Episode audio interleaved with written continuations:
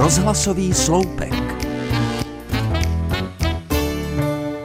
Máme sice velice ukecaného, tedy uštěkaného jezevčíka, ale žijeme na polosamotě a tak to moc nevadí. Hůř na tom byl kdysi náš bývalý kolega, rozhlasový zvukař Milan.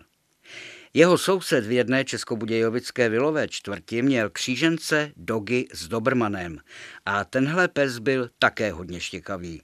Ale to byla úplně jiná třída než náš jezevčík.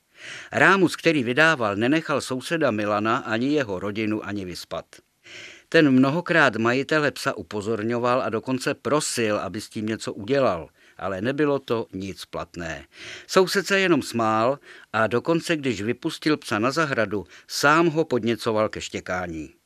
Takže to dopadlo tak, že milý pejsek měl pobyt venku spojený právě s tímto projevem a hafal neustále a dlouho do noci. Milan nakonec vymyslel přímo ďábelskou pomstu.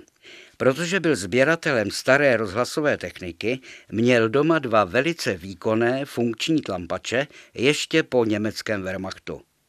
Ukryl je do nejzašího koutu zahrady blízko souseda, milého pejska si natočil na magnetofonový pásek a několika násobně zesílenou nahrávku pomocí těchto tlampačů pouštěl do světa, když byl sousedův pes doma.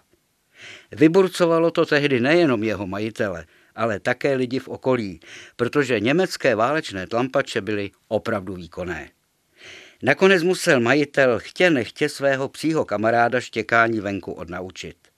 Povedlo se mu to a tak se vlastně potvrdilo pořekadlo, že když se chce, všechno jde.